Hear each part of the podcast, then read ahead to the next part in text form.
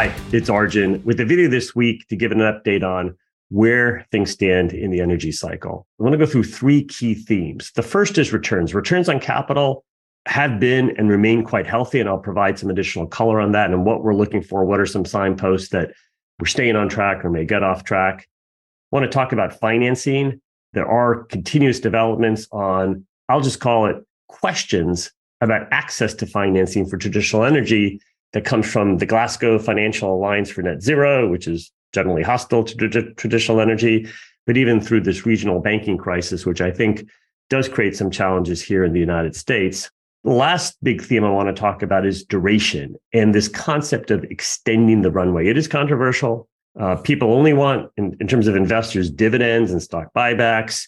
On the other hand, there's a need for all companies, especially publicly traded ones, to extend that period by which you can deliver good returns. And how do you do that without falling into the traps of last cycle where you ruin returns or ruin your balance sheet or some combination of the two things? So it is about extending the runway, but doing so in a way where returns on capital and the fortress balance sheet are ultimately maintained.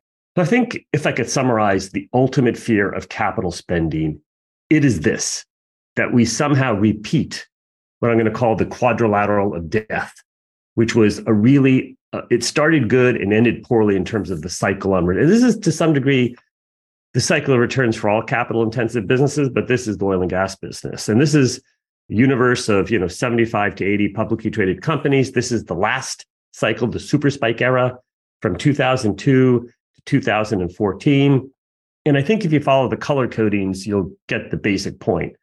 The green line we started good really good last cycle. 2002 bottom left. And this is a graph, by the way, of return on capital on the y axis versus oil prices on the x axis. From 2002 to 2006, the green line. Oil went up, returns on capital went up. This was the sweet spot of the cycle. Good times, sector rallied, did very well. The warning signs came between 2006 to 2008, which was generally considered still kind of the heart of that bull market where oil rallied from 2006 to 2008 by another $35 a barrel. We got as high as 147. We averaged 100. That was the start of the financial crisis at the end of it. But the bigger point is returns on capital started to fall. This is where capital spending, maybe being too aggressive on growth, some bad projects start to creep in, or what became bad projects, returns on capital started to erode. And this, frankly, is the warning sign that I personally regret sort of ignoring. And my comment was sort of in 2008, hey, returns are still good, even if they've eroded a little bit. That's that was not the right conclusion. You can see that through the red bar. From 2008 to 2012, 13, 14, oil was kind of in a range. Returns on capital did nothing but fall to the point that by the time you got to 2014 or, or even 2012, returns on capital in a $100 oil environment were really no better than what they were in 2002 at $25 oil. I mean, again, oil prices quadrupled, returns were unchanged. And it is this quadrilateral of death that absolutely investors are fearful of and that we are trying to avoid as a sector and as investors uh, this go round. A lot of lessons here. A lot of people say, hey, you made a great call on oil, calling for $100 oil when everyone still thought the range was lower. Yes, that was great. But what I regret is, is ignoring or making excuses for the returns erosion. That's actually my regret in that 2008 period. We had a huge bounce back in the sector from the bottom of the financial crisis to 2010. So there can be lots of counter trend trading dynamics. But from the big picture perspective, the cycle ended, frankly, in 2006 even though it still felt okay through 2008. And in that 2011 to 14 period at around $100 oil, people were still generally optimistic, very falsely so, uh, with the benefit of clear hindsight. It is ultimately all about capital spending. That is what drives returns on capital. It is what drives the sector. And I'd say so far, I think the good news is that while capital spending is up off its COVID troughs, basically, we are, and, and we're somewhat tracking the last cycle. We're still way below what I'm going to call danger zone levels. So you can see some data points here. 2008, um, we stayed, you know, once we got to a high level of capital spending in 07 and 08, we stayed there for another eight years. The goal is It's not just about the absolute capital spending numbers, but I think this is a good signpost of how are we doing? Can we still feel good about returns? And there is scope here. I know people hate when I say this. There is scope, investors, I should say, hate when I say this, for capital spending to increase further before we start worrying about things. One of the things that I look at on a real time basis is this trajectory of quarterly oil prices and returns on capital. And you can see the data points for uh, 2021, 2022. And, you know, we now basically have all the fourth quarter numbers done and all the 10Ks updated for the most part. And again, this is a, a similar universe of 75 to 80 publicly traded companies. The good news is we are above the historic regression line of oil prices to returns on capital. Even though oil prices are down, you can see 2Q22 to 20, Q3 to Q4, a sequential dec- decline in oil prices. But from a structural standpoint, from a from a longer term cycle standpoint, returns on capital still doing better than the, this will erode a little bit towards that historic regression. There's going to be some cost inflation. There is some capex increase. I think it's way I look at it is if oil was to trade off to 50 or 60 dollars a barrel, I, I think this would still give an indication that returns on capital would be no worse than cost of capital. And it's sort of like, how are we doing at the trough? of the cycle. That's a sign of a healthy industry. And I think we're going to be at sort of cost of capital returns at the trough.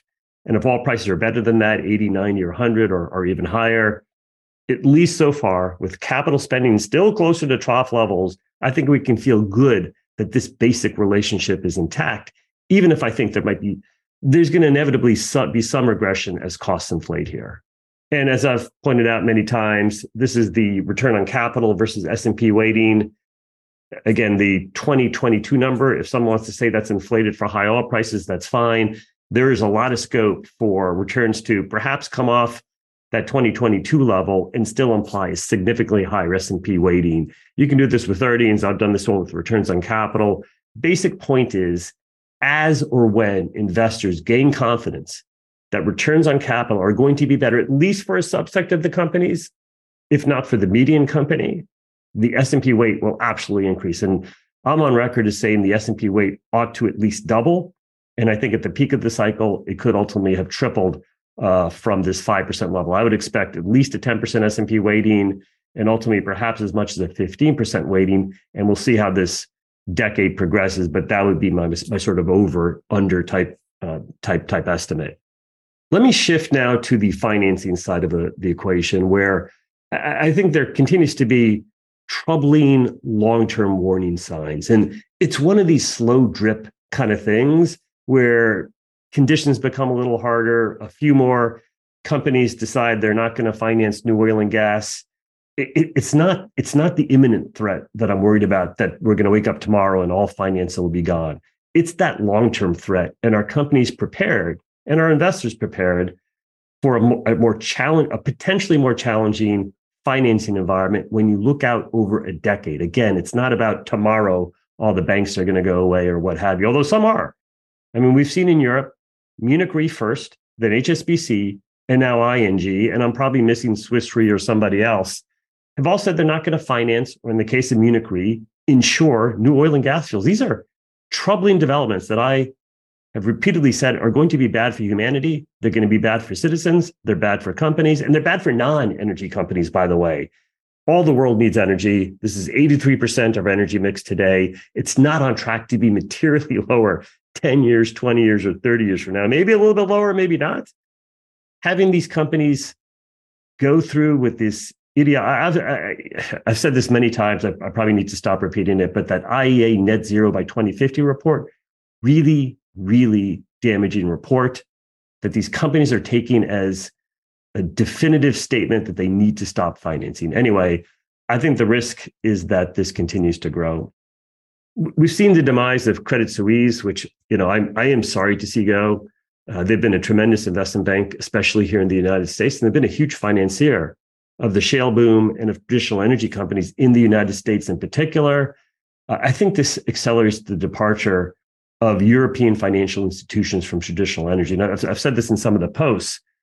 Some of you, especially in the US, will say, who cares? Did Europe ever really matter anyway?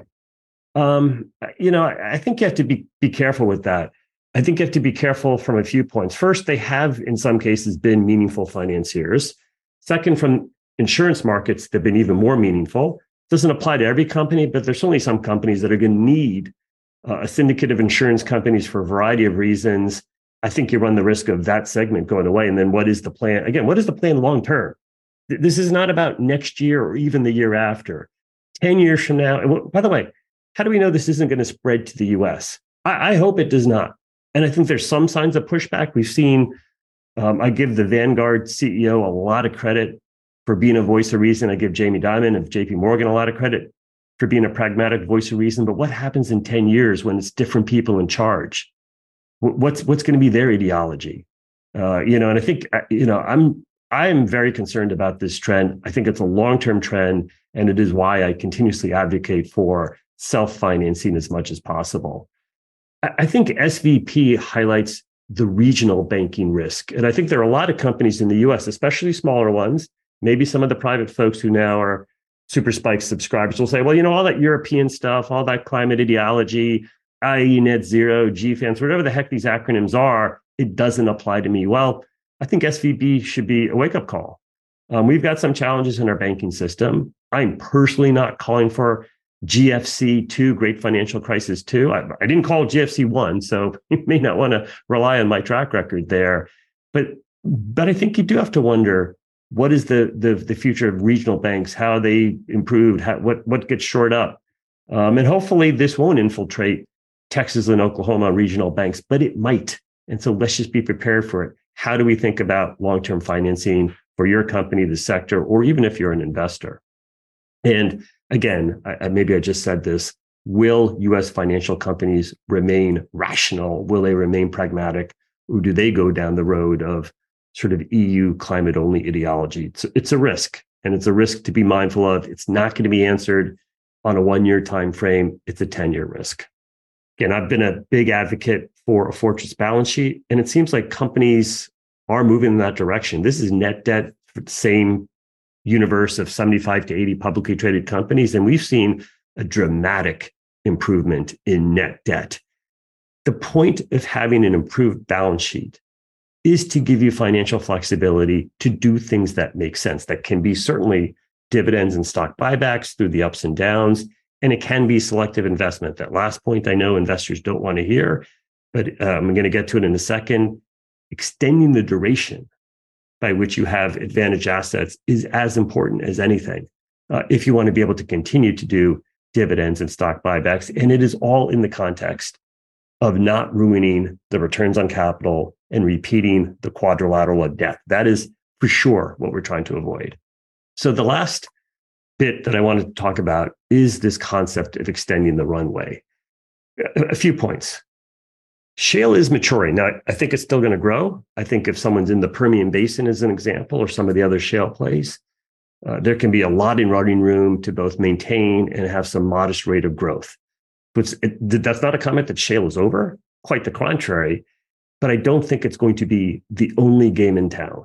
We have a new upcycle underway, and we have all this energy transition risk and uncertainty, which means the old type of business models the sort of we only want to be a pure play. We only want to be in this one specific area.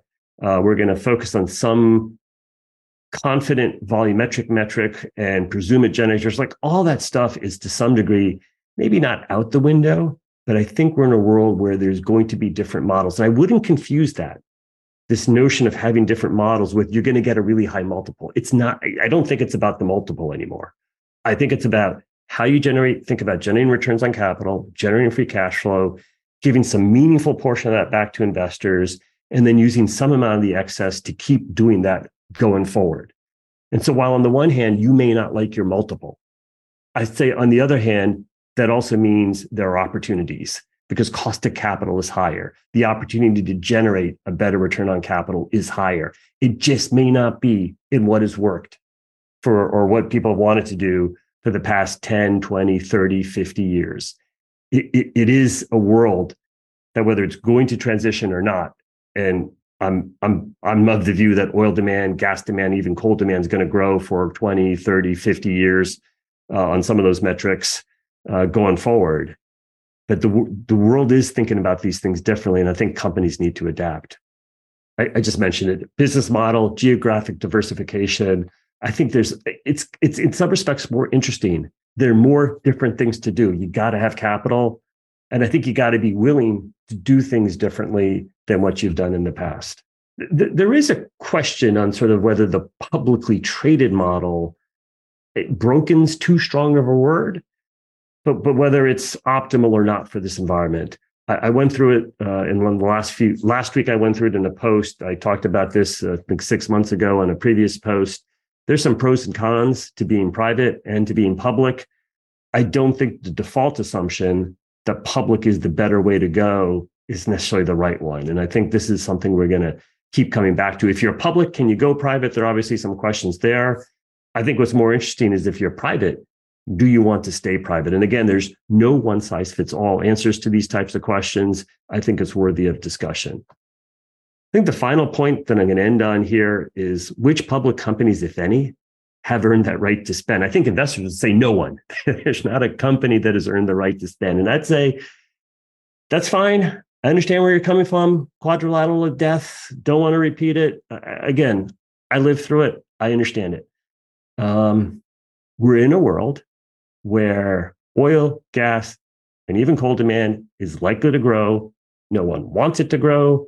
No one thinks it's going to grow. Cost of capital is higher. You're not allowed to do anything. Capital spending is closer to trough than to peak. That smacks of opportunity. This is not a green light that every company should crank up capex. Just the opposite. This is not a green light that we should go back to drill, baby, drill. Not at all it is that same point that there must be opportunities in this kind of environment.